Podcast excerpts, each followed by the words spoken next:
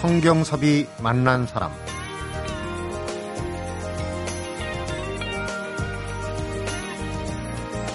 우리에게는 세계기록 문화유산으로 등재된 조선왕조실록이란 편년체 역사실록이 있습니다.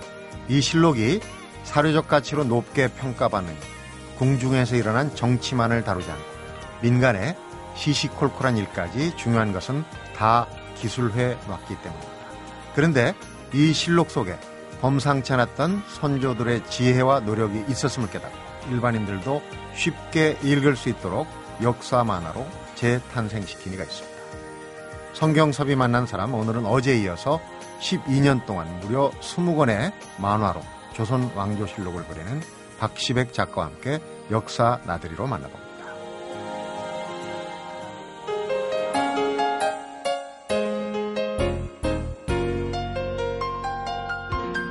안녕하십니까 박시백 후배님. 예, 안녕하십니까. 어제에 이어서 오늘 조선왕조실록 만화로 그려낸 방대한 2077책의 내용을 정리하고 있는데요. 역사책을 워낙 전공은 경제학이시잖아요. 네, 네. 역사책 읽는 걸 즐겨 하셨습니까 원래? 아니요 전혀 좋아하지 않았습니다. 전혀 좋아하지 않았습니까? 좋아하지 않는데 그 작업을 했다는 게 저는 이제 조선왕조실록 CD-롬으로 구격본을 이제 전체 읽으셨는데 예전에 왜 한 권에 읽는 하루 저녁에 읽는 뭐 이런 네, 이제 네, 네. 왕조실록이 많이 나와서 한때 유행을 했는데 그렇죠. 이렇게 이제 만화로 방대한 양의 조선왕조실록을 읽다 보면 또 새로운 느낌, 감을 예. 느낄 수 있을 것 같아요.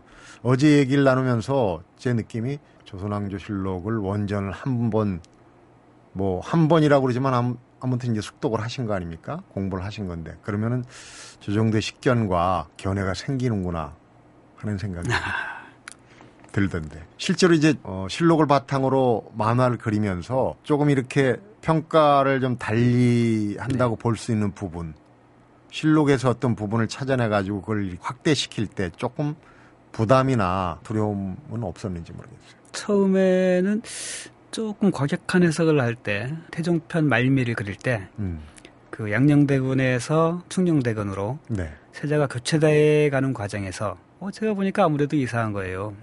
뭐냐면 충녕이 그 형님인 양녕대군한테 아주 도발적인 언사를 하는 장면들이 여러 번 나오는 겁니다. 실록에. 네.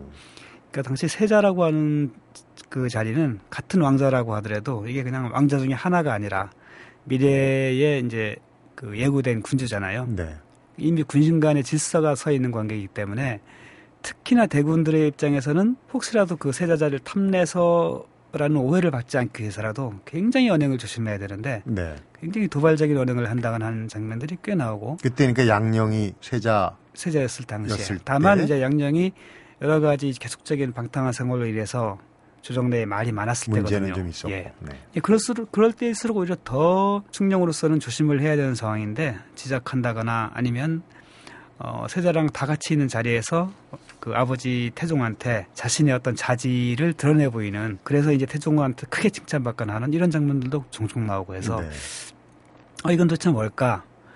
어, 그러니까 제가 내렸던 결론이 사실은 이제 세종도 자신이 재능에 대해서는 충분히 알고 있고 형의 행태에 대해서는 마음속에서 이건 아니다라고 생각을 하고 있었단 말이죠. 네. 이런 환경에서 어, 자기 나름의 하여튼 이 세자 자리에 대한 좀 도전 있지 않았나 이런 판단을 해- 했는데 네. 만화 속에서는 그냥 소개만 하고 그런 얘기는 안, 안 하고는 뒤에 가서 이제 후기에다 썼어요. 사실은 네. 그렇게 판단했다라고. 음. 음, 그럴 만큼 이제 충분히 어떤 그 근거들이 분명히 있음에도 불구하고 조심스러움이 있었어요. 네. 근데 이후에 더 공부를 하다 보니까 사실 조선왕조실록이 일단 소개가 참 덜 돼 있구나. 그러니까 기존에 나와 있는 책들이나 이런 것들에 아직 연구가 참 덜 돼 있다라는 생각이 들어서 부분적인 소개. 네, 그러니까 네. 어떤 뭐 통사적인 서술들도 보면은 실록의 어떤 부분하고 또 야사의 유명한 이야기를 적당히 섞어서 이제 음. 서술한다든가 이런 것도 많고 해서 네. 사실 이제 야사와 대치되는 기록들이 꽤 있단 말이죠.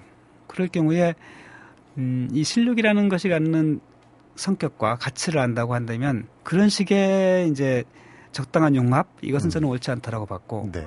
제대로 실록을 소개하자 하는 생각에서부터는 어, 실록에서 보이는 거니까 보여서 또 그런 것들이 것들이 쌓여서 해석을 나, 해석을 낳게 되는 거기 때문에 네. 그 이후에는 별로 두려움 없이 그냥 했습니다. 오히려 어, 어떤 소설이나 이런 것보다 만화로 그릴 때 네. 아무래도 야사를 혼합한다든지 좀 재미를 추구한다든지 그런 거에 대한 유혹이라고 표현하면 좀 그렇지만 조금 부담을 덜 느낄 수도 있지 않을까 하는데 그런 거하고는 전혀 상황이 반대죠. 아, 가령 이제 우리한테 되게 유명한 얘기 중에 하나가 양녕대군이 이제 나중에 세종이 즉위한 이후에 효령대군이 관장하던 절에 가가지고 사냥한 꽝 이런 것들을 이제 구워 먹었어요. 네. 그러니까 감히 이제 절에서 살성을 하고 그걸 가지고 또 구워 먹었으니까 효령대군이 와서 깜짝 놀라서 도대체 이러면 어떡하냐라고 하니까 아, 뭐가 걱정이냐 내가 지금 살아서는 임금의 형이고 죽어서는 부처의 형인데 뭐가 걱정이니 이렇게 얘기를 하는 장면이 나오는데 네. 저는 이게 당연히 야사의 얘기라고 생각했습니다. 근데 이제 이게 실록의 얘기였거든요. 음, 그만큼 실록은 그 자체로 충분히 재미있는 얘기들을 많이 담고 있고 네. 그 이제 굳이 야사를 빌리지 않는다 하더라도 그런 드라마틱한 혹은 아주 이제 맛깔나게 재미있는 이런 장면들이 많아서 전혀 지장이 없다라는 생각이 들어요. 저는. 네. 1편이 개국이고 태조 이상계부터 이제 어 1편은 오히려 그 시작에 어떤 각오도 있고 해 가지고 비교적 쉽게 시작을 할 수 있었을 텐데 마무리는 좀 어려웠을 것 같아요. 20편을 원래 계획한 겁니까? 네, 네, 원래 처음부터. 근데 20편은 망국인데 네. 망국의 부분이 그 실록 사료도 좀 부실하고 논란이 좀 있는 부분이지 않습니까? 그렇죠. 예, 어, 일제 강점기와 예, 예. 이렇게 넘어가는 접목되는 부분이고 어떻습니까? 고종하고 순종 실록. 순종 예, 예. 실록. 그래서 보통 조선왕조 실록을 얘기를 할 때는 이제 고종 실록과 순종 실록은 따로 분류를 합니다. 음. 어, 철종까지를 이제 조선왕조 실록으로 얘기를 하고 또 고종실록, 순종실록은 그냥 따로 분류해서 고종, 순종실록 이렇게 얘기를 하는데 네. 왜냐하면 이것이 주 편찬을 책임지는 주체가 이제 일본이었기 때문에 네. 어, 그 이전에 조선왕조 실록과는 아무래도 걔가 다르죠. 실록은 그러니까 당대에 기록하는 게 아니고 사료를 모아서 사료를 가지고 이후에. 사후에 하니까 네네. 이제 일제 강점기에 그렇죠. 작업 편찬이 되는 거군요. 네네. 근데 이제 특- 그럼에도 불구하고 고종 초기, 그러니까 그 흥선대원군 시절이라든가 그 이후에 상당 기간 동안에는 비록 일본이 편찬을 했다고 하더라도 어, 기존의 실록이 가졌던 그 특성들을 고스란히 제가 보기엔 갖고 있어요. 그러니까 충분히 팩트들을 많이 담고 있고 일본과 관련되는 부분들도 그냥 거의 사실대로 표현을 해놨습니다. 음. 물론 이제 이후에 그 명성황후 시해 사건이라든가 이쯤에 가기 시작하면은 아예 기록 자체가 없거나 네. 혹은 일본을 직접 지칭하지 못하고 다른 애매한 표현으로 일본을 지칭한다거나 이런 정도가 자기들 나오는데요. 관련이 있으면 이제 그렇게 가. 예, 예. 그래도 크게 수정을 가는 느낌은 좀 아닙니다. 그, 그 음. 부분조차도. 근데, 어, 러일 전쟁이 가까워오면서, 다시 말해서, 음, 조선에 대한 일본의 지배력이 강화돼 나가면서부터는 아마 중요한 자리에 사관들이 동석 자체가 좀 힘들지 않았나 싶을 정도로 기록이 굉장히 비- 부실해지기 시작을 그러니까 합니다. 원칙에 어긋나는 거네요. 네네. 사관들을 배제하고. 뭐 어쩌는지는 모르겠지만 어쨌든 큰 의사적 이유는 특히 기록이 아주 부실하고요. 네. 뭐 순종 이후는 사실상 실록이라고 하기도 좀 어려울 정도로 굉장히 음. 부실합니다. 네. 그럼 이제 마무리는 조선왕조 실록의 마무리는 어떻게 되는 겁니까? 끝 아. 부분이 굉장히 부실한데. 예, 예. 그래서 그 당시에 또 당대 현장에 있었던 사람들에 의해서 이후에 뭐 황해안의 매천야록이라든가 네. 또는 대한망국사, 뭐 대한개년사, 특히 대한개년사 같은 경우에는 이게 이제 정교, 정교인가 하는 네. 양반인데 그 독립협회 활동을 굉장히 열심히 했던 분이에요. 그래서 특히 독립협회 관련해서 좀 이야기가 너무 많은 좀 단점은 있지만 네. 어, 그래도 굉장히 실록에 버금갈 정도로 음. 아주 많은 기록들을 갖고 있고, 어, 그래서 그런 것들을 참고를 해서 네. 이제 묘사를 할 수밖에 없었죠. 네. 다만 이제 제가 더 공부를 많이 해서, 가령 당시에 뭐 일본의 기록이라든가, 음. 러시아의 기록이라든가, 이것까지 다 섭렵했으면 더 좋았겠지만, 네. 그렇게는 못했습니다. 미완의 부분이 남아 있군요. 나중에 좀 더 손을 볼 수 있는. 어쨌거나 조선왕조 실록을 마무리하는 작업은 굉장히 시작보다 어렵지 네. 않았겠느냐. 또 박시백 화백에 의해서 만화의 왕조 실록은 그런 대로 실제 실록보다 마무리가 잘 되지 않았나 싶은 생각이 듭니다. 그 중에서도 특히 이제 고종에 대한 그 고종도 어제 선조 얘기를 했는데 고종도 참 평가가 엇갈리는 분이에요. 그렇죠. 예. 고종 얘기를 잠시 한번 어, 실록에 기록된 내용을 중심으로 해서 한번 예. 살펴보도록 하겠습니다. 성경섭이 만난 사람 오늘은 세계 기록 문화유산인 조선왕조 실록을 사실 그대로 만화로 옮겨놓은 박시백 화백을 만나보고 있습니다.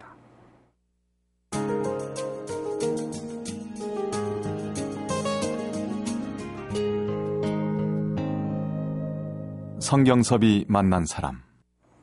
고종하면 이제 망국의 책임이랄지 이런 쪽하고 또 그런 이제 망국을 막아보려고 자주 역량을 키워보려고 무던히 애쓰던 군주다 이런 평도 있고 그런데 실록에는 어떻습니까? 음, 두 가지가 다 있는데요. 그 무능이 강조되는 건 아무래도 처음 시작하자마자 아버지의 섭정을 거쳐야 했고 네. 섭정 이후에 이제 자기가 친정할 때가 돼서는 부인 명성황후의 의견에 상당히 좌우된 면모들을 많이 보여주죠. 네.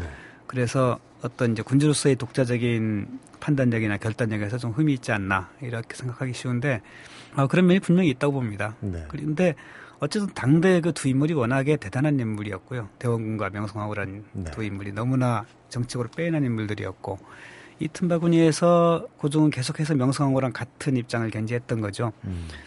근데 명성황후가 죽고 나서도 그 이전까지 행보에서 크게 달라지진 않는데 문제는 뭐 어떤 나라 어떤 왕조에서도 마지막 왕들이 그렇게 쉽게 나라를 넘겨주거나 망하게 하거나 하고 싶어 하진 않거든요. 네. 고려 말에 이제 공양왕의 경우도 마찬가지고 제가 이제 공양왕을 뭐 재해석했다라고 사람들이 많이 얘기하던데 공양왕도 당연히 자기 대에서 이제 왕조가 끝나는 걸 원치 않았기 때문에 자기로서는 최선을 다한 거거든요. 네. 어, 그 정도 그런 면모는 충분히 보여줍니다. 하지만 그 시대를 읽는 눈이 너무나 이제 좀 낮지 않았나. 정말 이제 나라가 지켜나가기 위해서 필요한 것이 무엇인지, 나라의 힘을 어떻게 통합하고 이래야 되는지를 깊이 생각하지 못하고, 네. 가령 이제 독립협회 세력하고 네. 손을 잡고 독립협회를 이제 키워주고까지 했다가 이들이 너무 힘이 커진다 싶으면, 즉 황제권이 좀 이걸로 인해서 제약당한다 싶으면은 제거해 버린다든가 음. 이런 식으로 어쨌든 조그만 그 황제권, 황제의 재산 뭐 이런 것들 너무 집착하는 면들을 많이 보였어요. 네. 아, 그런 것들이 어쨌든 이 정말 긴, 긴박하게 돌아가는 당시 국제 환경에서 어, 조선을 그 살리려고 애는 썼지만 제대로 살리려고 애썼다라고는 평가하기 애매한 음. 그런 부분이 아닌가 싶습니다. 네. 실록을 구석구석 이제 전체를 읽다 보면은 물론 누군가가 발견했을 수도 있지만은 이제까지 어, 작가가 보기에 알려지지 않은 잘 조명되지 않은 부분, 흥미로운 부분들도 꽤 발견을 했을 것 같은데 네. 일테면은 지금 이제 그 총리감 청문회 할 때마다 1순위로 이제 조선조의 황희정성이 황희정성. 예, 예. 거론이 되는데 황희정성도 사실은 실록에는 평가가 엇갈린다면서요. 그 대체적인 평가는 당대나 아니면 그 후에나 명재상이다라고 하는 것은 뭐 부인할 수 없는 어, 기본적인 평이고요. 다만 그 사람에 대해서 워낙 명재상으로 이제 후대에 알려져 있다 보니까 후대에 가서 그 사람에 대한 어떤 전설들이 만들어지지 않았나 네. 일종- 일종의 이미지 메이킹에 해당하는 전설들이 만들어진 것 같아요. 네. 근데 실제 인물은 말씀하신 대로 되게 좀 부패한 면도 있고 뇌물도 받고 뭐 이런 것 사건들이 꽤 있습니다. 실록에 기록이 됐으니까 예. 게. 그- 그게 이제 그 당시 아주 대표적인 부패한 인물인가 하면 그 정도는 아니고요. 당시 많은 이제 대신들이나 이런 사람들이 했던 것처럼 혹은 어쩌면 그 이상으로 음, 그런 구석이 있었다라고 하는 점이고 그럼에도 불구하고 일단 재상으로서의 어떤 정치적 판단력 면에서 워낙 빼놨기 때문에 네. 세종실록을 보면 아주 많이 나오는 한 줄짜리 기사가 뭐냐면 뭐에 대해서 의논했는데 황희의 의견을 따랐다.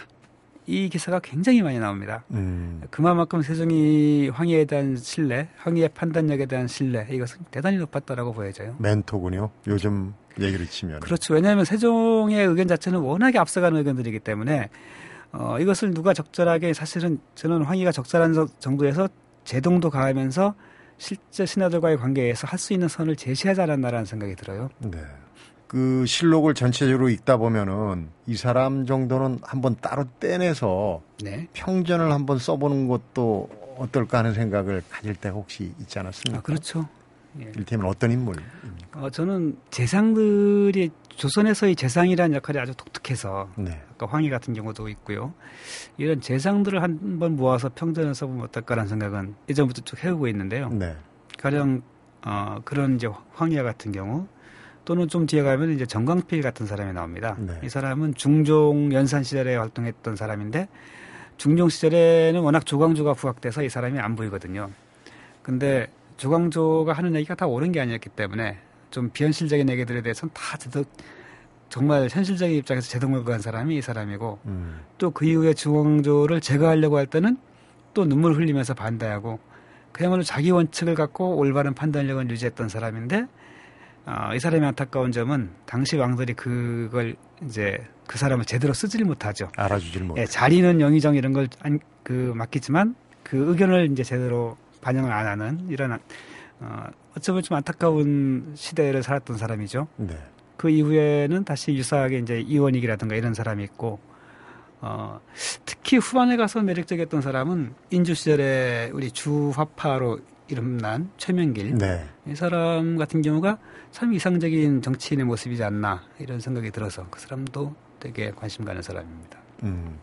처음에 조선왕조 실록에 대한 관심이 사극을 보다 내가 이 역사 지식이 이렇게 짧은가 네. 하는 그 자각 때문에 시작을 했다고 그러는데 사극들 요새 보면은 뭐 퓨전 사극까지 나오잖아요. 네, 네, 사실은 네. 한 줄로. 그러니까 한류의 대표적인 대장금도 네. 사실 실록의 짧은 부분이었다고 그러지 않습니까? 예, 예. 어느 이제 중종을 보필하는 의녀가 있었다. 예. 거기부터 시작했다고 그러는데 이런 부분들은 이제 그 왜곡됐다 혹은 뭐이 정사가 아니라는 논란들 많이 있어요.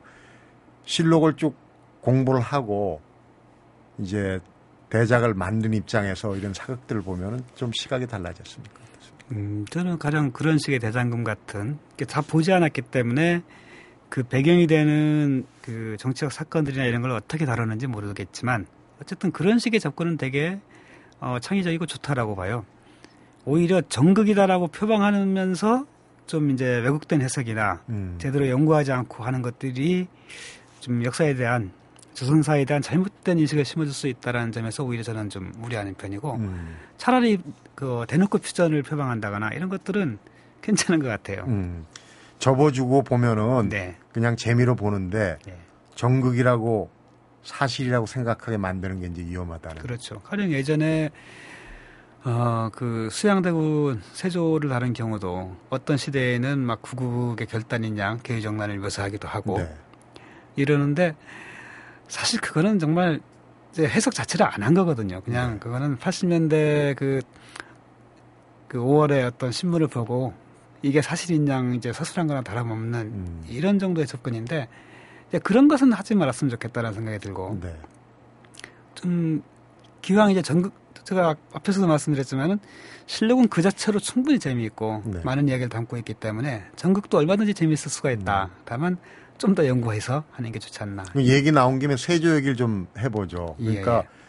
그 세조를 어떤 때 보면은 굉장히 그 리더십이 있고 네. 어, 그런 이제 군주로 표현 하기도 하고 또 어떤 때는 조카를 에, 살해하고 왕위를. 찬탈하는 이제 이 역적으로 예. 그려내는 경우도 있고 그런데 실록을 보면서 전체적으로는 어떤 이미지를 저는 두 가지가 그러겠습니다. 다 있다고 봐요. 네. 일단 그 세조는 그야말로 전형적인 권력을 집, 집착하는 사람들이 갖고 있는 그런 면모들 다 갖고 있습니다. 권력지향적. 예. 어, 예컨대 이제 그런 사람들이 아주 공통적인 특징 중에 하나가 세상을 정말 자기 중심, 자기 잣대로 보잖아요. 네. 자기 중심으로 세상이 돈다라고 보는 어, 세조 같은 경우에도 그 뭐 김종서라든가 뭐 안평대군의 영모 이런 걸 그 빌미로 일어서긴 했지만 이거 자체가 자기가 만들어 놓은 허구인데 어쩌면 본인은 진실이라고 생각했을 수도 있다라고 생각이 들 정도로 네. 하여튼 자기 확신이 강한 사람이고 또 좀 지나치게 뻔뻔할 정도로 자기 자랑도 잘하고 음. 어, 자기 과시도 좋아하고 하지만 그 같이 했던 이들에 대한 리더십만큼은 확실하죠. 그리고 이후에 이제 왕이 돼서의 정치 과정에서도 보면 신하들을 장악하는 능력이라든가 이런 것들은 좀 대단합니다. 네. 이게 또 친하라 이렇게 같이 술자리를 한다거나 이런 것들도 잘하고 어, 그리고 정치를 함에 있어서도 어쨌든 어, 조선 초기에 이제 그 세종에 의해서 구축된 구축된 어떤 그 유기 정치의 아주 높은 수준 네. 이것을 상당히 뒤집어 버렸다라고 하는 오점이 분명히 있지만 어, 나름대로 현실 정책 관련해서 백성들의 생활에 굉장히 기여하는 어, 그런 정책들을 많이 취하기도 하고 네. 또 빼나 면대 아주 많은 사람이죠. 그렇군요. 방대한 작업을 마친 뒤에 이 소감도 소감이지만 그 뒷얘기를 또 정리해가지고 네. 어, 재미난 얘기를 들려주고 계신데 그 어, 몇 대목하고 이제 이 대단원의 막은 내리지만 이걸 가지고 이제 우리가 어떤 의미 있는 일로 이어서 뭔가 해볼 수 있지 않을까 하는 생각도 들어요. 그 얘기 네. 잠시 들려주시기 바랍니다. 성경섭이 만난 사람 오늘은 조선왕조실록을 20권의 만화로 옮겨놓은 박시백 화백을 만나보고 있습니다.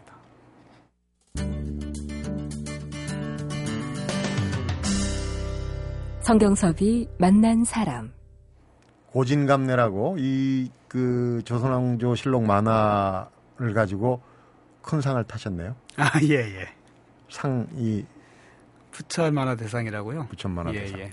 상금도 꽤 되는 걸로 들었습니다. 예, 우리 저- 작가가 상금을 어디에 썼는지 꼭 여쭤보라고. 아. 왜 그러시죠? 어, 뭐 지금 많이 썼고요. 아, 마 연말쯤이면 거의 다 쓸 것 같은데, 음, 그 어쨌든 이 작업을 같이 해오는 과정에서 저한테 이제 위로가 되고 또 그 격려가 됐던 이런 네. 사람들에게 뭐 술 한 잔씩 사고 있고 음. 또 어, 출판사 식구들한테 조그만 선물도 들- 돌렸고 예, 그렇게 쓰고 있습니다. 10년 동안 안방에서 네. 그리고 아이들 독서실 한 구석에서 이제 작업을 하셨는데 건강상으로도 여러 가지 그 뭐 좀 고생을 좀 하셨으리라고 충분히 아, 짐작이 예, 예. 됩니다. 그런 작업들이 네. 특히 이제 이 시력과 관련해서 그 화면을 봐야 되고 예, 예. 2077책을 보고 또 그리면서 눈이 제일 나빠지셨을 것 같은데 안경을 안 쓰셨네요. 제가 워낙에 눈이 그 한 40대 초반까지도 2.0이었습니다. 좌우 음. 둘 다. 워낙 좋았는데 이게 워낙 좋은 사람이 또 노안이 빨리 온다고 하더라고요. 네. 한 40대 중반부터 이제 노안이 오기 시작을 했고 지금 아직 돋보기나 가급적 안, 사용 안 하려고 하고 있습니다만은 음. 이제 신문 읽기가 좀 불편한 정도까지 왔죠. 네. 그 외에도 어, 하여튼 본래 제가 이제 그렇게 건강한 체제는 또 아닌데요. 한 10권 전부터 해가지고 여기저기 이상한 통증들이 오고 해서 음. 뭐 병원 가서도 이제 그 뭔지 알지도 못하고 네. 어, 이러면서 몇 년 또 고생한 고생하게 됐고 음, 지금 그나마 좀 괜찮은 편입니다. 네. 그 전에 하시던 시사 만화도 사실은 피를 말리는 작업이라고 매일매일 그 특징을 잡아내고 사건 시사를 찾아서 하는 게 그 시사만 평하고 이 장기적으로 그야말로 앉아서 10년 세월 후자가 더 어렵겠죠. 아닙니다.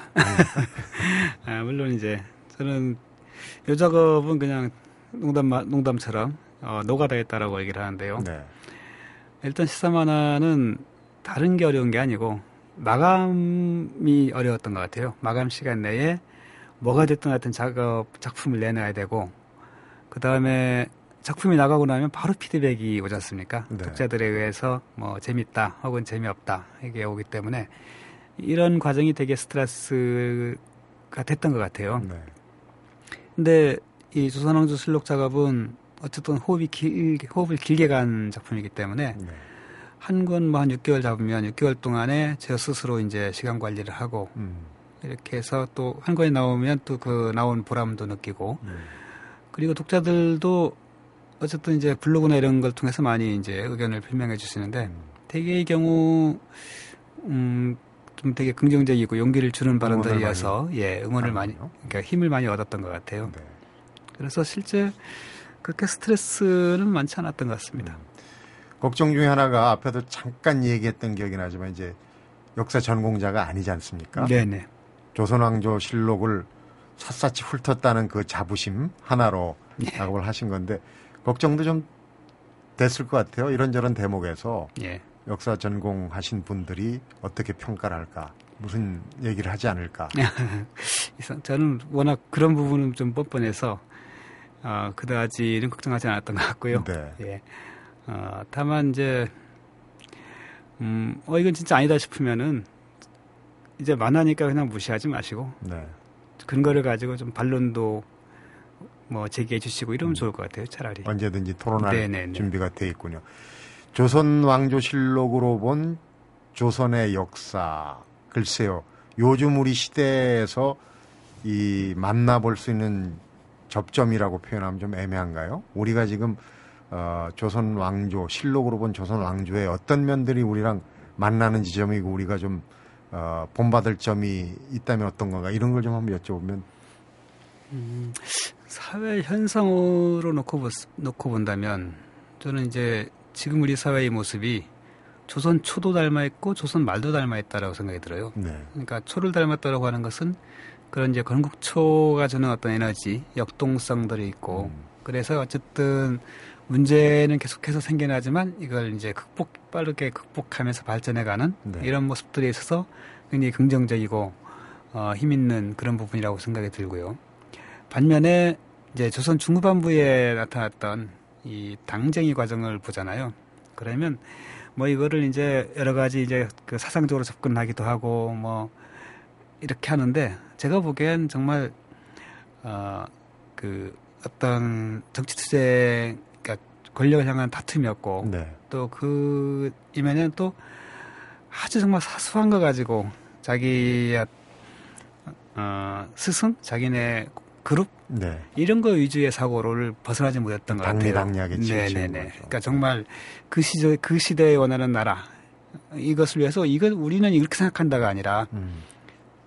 참 진짜 반대를 위한 반대 네. 이런 것들이 참 많았던 것 같은데 우리 사회도 지금 그 선거 때만 보면은 이제 반복해서 그런 식의 지금 당장도 그런 네네네 그런 모습이 계속해서 보여지는데 음, 하여간 뭐 어떤 형태로든 좀 지양해야 할 부분이다라는 생각이 듭니다. 네. 그 당시에도 지금은 이제 당리당략적인 차원도 결론은 뭐 국민을 위한다 그랬는데 그때 당리당략도 아, 백성을 위한다고 그랬습니까? 아, 혹시? 그럼요. 비슷한 부분이 있군요. 백성을 위한다라고도 하고 또 어쨌든 이제 어, 나라를 위하여 음. 임금을 위하여라는 이름 하에서 벌어졌으니까. 네, 그런 일들이 벌어진. 어, 어제 얘기를 하면서 미래의 먹거리를 찾아서 하셨다는데 일 1차적인 작업이 이제 끝났습니다. 그 다음 단계는 또 어디로 가는 겁니까? 아, 글쎄 머릿속에 이것저것 하고 싶은 것들이 제법 있는데 네. 어, 어느 것도 다 그 제가 이제 별로 해보지 않은 그런 영역이라서 하게 되면 정말 다시 아마추어로 시작하는 거다라는 생각은 드는데요. 근데 문제는 이 작업을 통해서 형성된 독자들의 요구가 네. 역사 만화를 계속 그려야지 무슨 소리냐 이런 주장이 꽤 많습니다. 네. 그래서 뭐 구려사도 그려달라, 음. 뭐그 삼국시대도 그려달라, 혹은 현대사도 해달라. 해서 골병 들게 생겼네요. 이런 요구들을 좀 무시할 수가 없는 것 같아요. 네. 그래서 우선 아직 좀 힘이 남아있는 상황에서는 이 조선 전사가 될지 조선 후사가 될지 네. 예, 역사 만화 작업을 우선은 좀 더 해야 되겠다라는 생각이 네. 듭니다. 조선왕조실록이 세계적인 기록문화유산이기 때문에 또 이 만화를 가지고 예. 해외에서의 작업, 만화 한류의 또 어떤 부분이 될 수도 있지 않을까 하는 생각도 듭니다. 어, 그리고 또 한 가지는 작업을 하시는 동안에 이 만화계가 그전에도 물론 부분적으로 있었습니다만 지금 대세가 웹툰 아닙니까? 예, 예. 그러니까 지금 이제 그 모아가지고 골방에서 고생하실 게 아니라 연재로 일단은 고려사는 웹툰 형식으로 좀 해보시는 건 어떨지 그런 생각도 드네요. 고려해 보겠습니다. 그러면 이제 그 조선사 바로 전이 될지 네. 상고사까지 가다 보면 이제 소재는 굉장히 많고 그렇게 많이 하지는 못할 것 같아요. 현실적으로. 공부를 많이 하셔야 되는데 사료가 또 사실은 조선 왕조는 기록 문화가 예. 꽤 발전돼 있었기 때문에 상당히 발전돼 있었기 때문에 이제 만화화 되는데 다른 부분은 공부가 아무래도 더 어렵다는 생각이 드네요. 어렵긴 하지만 할 게 적으니까 쉬울 수도 있지요. 음, 근데 현대사가 오히려 그 지금의 각종 연구 성과라든가 아니면 당시의 기록들 이게 많아서 음. 현대사가 참 어려울 것 같아요. 하게 되면. 오히려 예. 그리고 현대사에 대한 평가도 지금 보시다시피 그렇죠. 왜곡 논란 또 뭐. 보수 진보 진영에 그런 부분들이 많거든요. 그러니까 제대로 중심을 잡고 그야말로 사실 위주로 해서 가야 하지 않겠나 그런 생각이 들더라고요. 음, 한다면. 우선, 우선 이제 정립이 되는 부분이 우선 필요하지 않을까 하는 예, 생각이 예. 들고요. 해보시니까 이 조선왕조실록을 그 CD롬으로나마 완독해보라고 권하실 생각이 아유 전혀 없습니다. 없습니까? 예 예. 아니 그- 그리고 사실 그렇게 필요하지도 않다라고 보고요. 정말 재미없습니다 들어가면. 네. 다만 이제 연구자들이나 어, 이런 분들은 정말 제대로 가서 제대로 봤으면 좋겠다. 그 그러니까 적당히 이제 하면 안 되고 정말 제대로 봐야 한다는 생각이 들고요. 그렇지 않은 일반인들은 자기가 관심 가는 부분, 음. 뭐 가령 나는 율곡이 관심 있다 하면 이 율곡에 대해서 검색해서 가서 보면 될 테고요.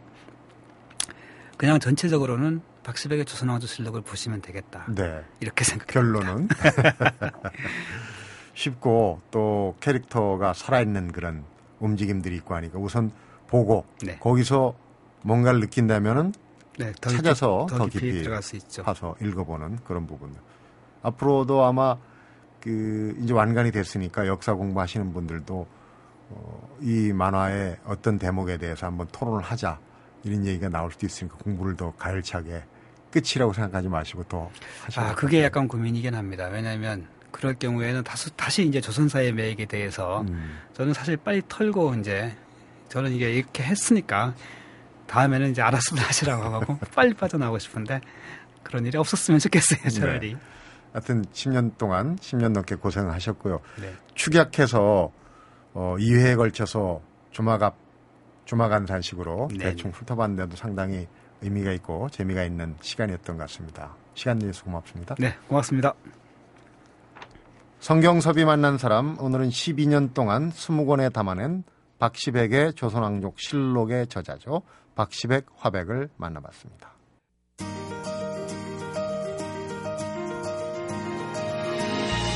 그려내기 가장 어려운 인물이었지만 반면에 박시백 화백의 마음을 가장 사로잡은 왕은 세종대왕이었다고 그러죠. 자질도 훌륭했고요. 일중독이라고 불릴 만큼 일을 많이 하는 듯 어마어마한 추진력에 기획력까지 지닌 대단한 인물이었다고 그러죠. 역사 속의 인물에게서 또 오늘을 어떻게 살아야 하는지 방법을 엿보게 되는데 박시백 화백과의 이틀에 걸쳐 함께한 역사 나들이를 마무리하면서 성경섭이 만난 사람 오늘은 여기서 인사드립니다.